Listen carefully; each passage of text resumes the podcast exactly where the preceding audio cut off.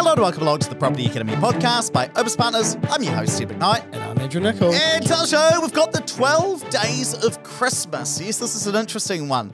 I wanted to get all of our financial advisors involved. You know, some of you guys may not be aware, but we've got a team of about 90 people here at Opes and about 21 financial advisors.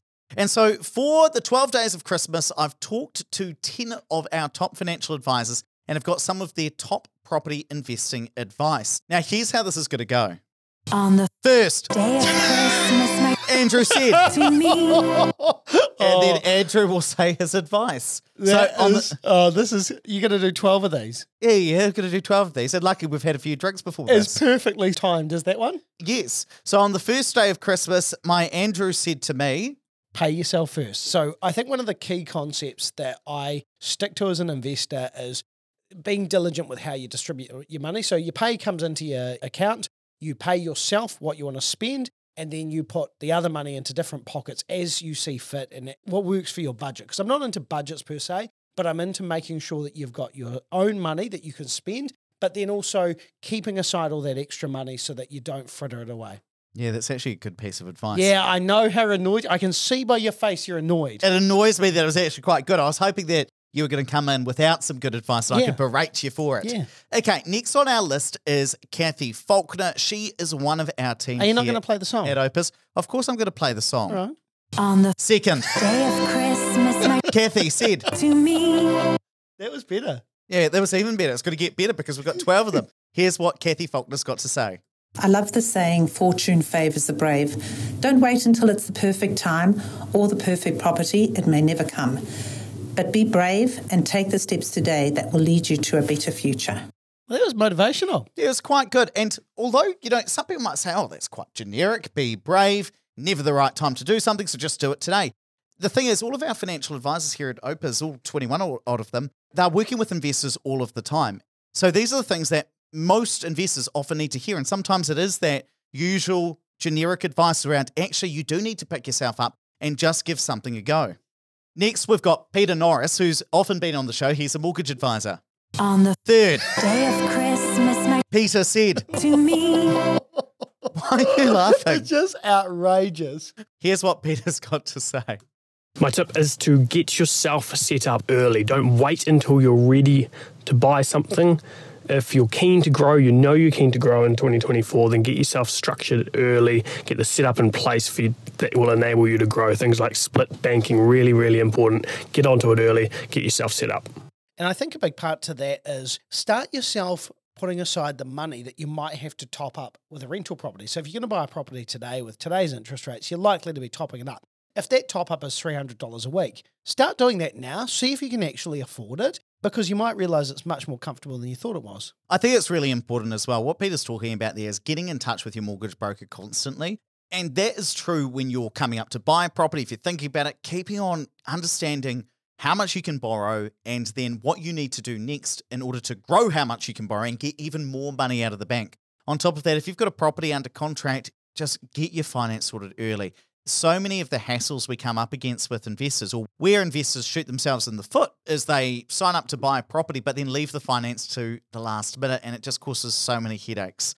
Next, we've got the fourth day of Christmas, and we've got Derry Brown. Andrew, you're going to introduce Derry.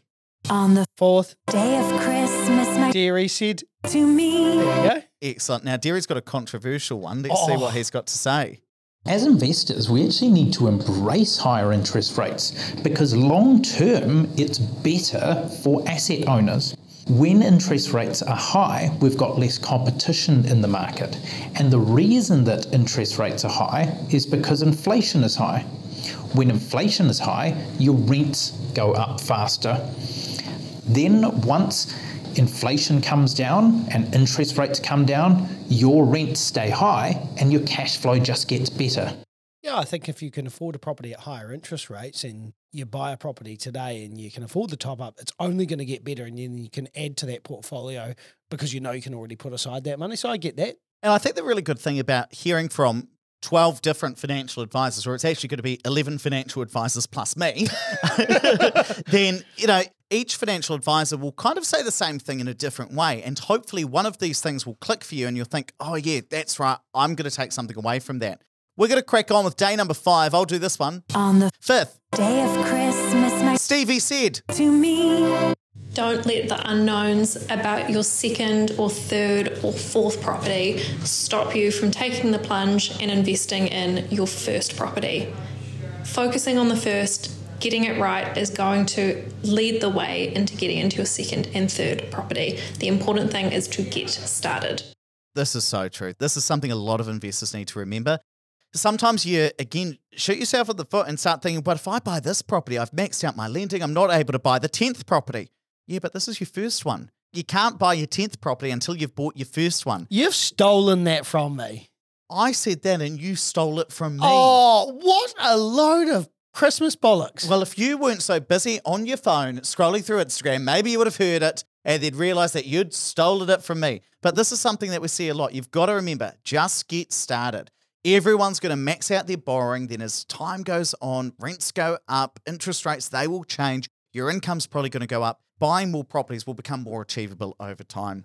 I'm going to let you introduce Tina. Now, who is Tina for anybody who doesn't know? Uh, Tina's one of our CRMs. Actually, she heads the CRMs. She's the CRM queen. Yeah, so she helps a lot of investors through due diligence and also settlement. But what a lot of people don't realize is Tina is also a qualified financial advisor. So introduce Tina. On the Six. day of Christmas, my Tina said to me. that was close enough. It was close enough, but it wasn't that good. When it comes to investing in property, having the right professionals is key. Sometimes professionals you like, for example, solicitor, an accountant, a mortgage advisor, may not actually know much about property, and that could be a problem. Choosing the wrong ones might cost you your time and money, so make sure you find the right professionals to help you succeed. This is quite raw for me. So yesterday I had a lawyer hang up on me. So I had a uh, investor. I hang up on you all of the time. I Yeah, yeah. sympathise with them. And this guy's had the property under contract for two months. No fault of the investor. The lawyer has been dragging the chain. So I rang the lawyer to say, hey, where are we at with this? Can I do anything to help it along? He took exception to me calling because we've called him multiple times. Yep, that's what happens if you've got a property under contract for several months. And then hung up on me. And the most shocking part of this story is the investor used this guy because he was a mate. So he got mates rates, right? Five grand he's been charged and he hasn't even gone unconditional on the property. It was a real lesson to me that, in all honesty, I think the lawyer's over his head with this one. And uh, there's nothing wrong with that. Maybe he specializes in something else. But as a result, the investor has paid way more than he ought to, like more than double what he ought to, to just do a simple transaction. Yeah, it's very unfortunate. We're going to come to the seventh day of Christmas. On the Seventh. day of Christmas, my Ben said, to me. Yeah. Yeah, did you like okay that. You're jealous now. You're jealous. No, I wouldn't say jealous. Focus on what you can control and not what you can't. You can't control interest rates and you can't control the property market as a whole, but you can control where you get your financial advice from, what mortgage brokers you work with, what lawyers and accountants you engage. If you focus on these aspects, you'll find the process of investing a lot smoother and successful. He's got quite a deep and I was- smooth voice. I was eh? about Quite to say that. He's kind of a Morgan Freeman type voice, hasn't he? God, it's the opposite of us, isn't it? Our whining voices. but he's right. You can only focus on what you can control. He could say anything and he'd be right. Well, it's good life and investment advice. Now, who's next, Andrew? Amy, one of our property partners here. On the Eighth, day of Christmas, my Amy said, to me. yeah. Auckland is my pick of places to invest right now. I'm from Auckland and I've been specialising in property investment for 20 years, and it's been a long time since I was able to suggest to people that they invest in Auckland. But right now, the numbers work. Prices are relatively low, yields are up. It makes sense. It's a great time to get into the Auckland market. I agree with that. There's probably not been a better time in a long time to invest in Auckland, and, and that's certainly why I'm investing there heavily at the moment. And I'm encouraging anyone that can afford to get into Auckland to do it now. What I would say as well is some of the gross yields you're seeing today are so much better than what we've seen in a long time. So currently, you know, you're talking about you can buy an investment property in Auckland for seven hundred thousand dollars. That's the same as what you probably would have been spending maybe back in 2019, 2020, except for the fact that rents are significantly higher than they were back then. And so your gross yields are higher than they've been in a long, long time. And we can't lose sight of that. Let's come to the ninth day of Christmas. On the ninth. day of Christmas, my Lance said, to me. Sometimes no is simply the wrong answer. Uh, there are multiple ways to present your case to a bank, and if you're determined, find a good broker who can present you well. I'm not patient. I don't like being told no. If you're determined, keep asking, keep moving, keep improving your position, but find the person who's willing to say yes. And actually, that reminds me of a story. Last week, Peter Norris told me that a client of Lance's, I think it was, got a no from a bank. And he took over the file, went to the same bank, got the same assessor, and managed to get a yes because the client was so determined to get a yes that he sought a second opinion.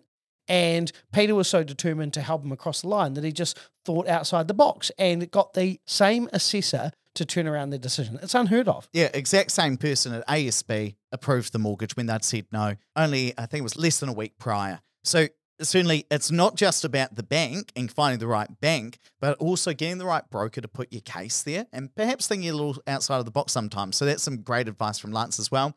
We've got three more days of Christmas. On the 10th. day of Christmas, my April said, to me. Not all banks are the same. Just because one bank has said no doesn't mean that all the rest of them will as well. Banks are consistently changing their policies, their processes, and their appetites. And I think 2024 is going to be no exception with the government coming in. So keep your options open and talk to a professional who can help you.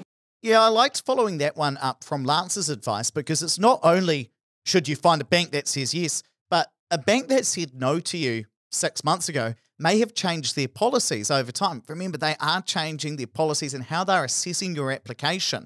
So perhaps they had one policy about your bonus income six months ago and they said no because a big part of your income might be made up by bonuses or commissions. If they change that policy six months later, that no might become a yes. Or overseas investors. I know April just this week messaged to Ed and I to say that I think it was ANZ has updated their overseas investment income scaling. And so again, people that might not have been able to invest a couple of weeks ago now can invest.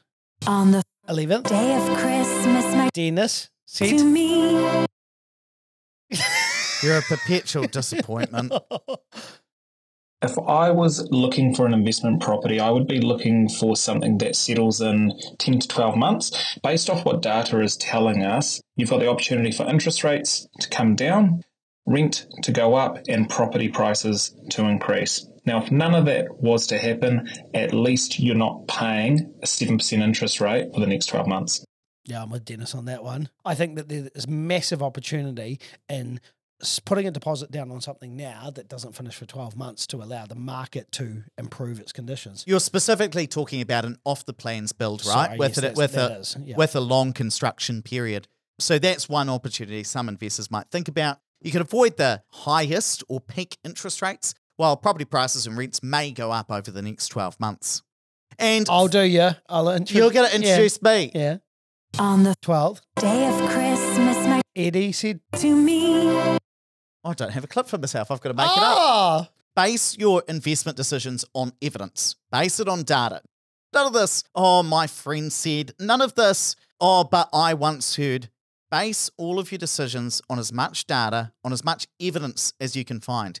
Here's the thing you're about to make an $800,000, maybe a million dollar decision when you go and invest in property. You don't want it to be based on hearsay, based on something that somebody once said. You want to base your decision on data to increase the likelihood. This is about increasing the chance that you are successful in property investment. And basing your decision on facts and data is going to make it more likely that you actually make the money you want to out of property investment. And this is a great one for this time of year because this is the time of year that we actually hang out with our friends and family. And our friends and family, if we're talking about property investment, are going to have an opinion. And you want to separate those opinions from facts. And if you're thinking about investing in 2024, then you might like to take our property investment quiz. Now, this will give you a ballpark of whether you are able to purchase an investment property in the next 12 months. I've I've got the latest bank rules, put that into my calculator so you can get a really good sense of whether you are in the position to invest or not. Just go to opespartners.co.nz slash 2024. That's 2024, not all spelt out. And you'll be able to access that quiz for free. Links also down in the show notes. Let's wrap it up there, but please don't forget to rate, review, and subscribe to the podcast. Really does help us get the message out to more people.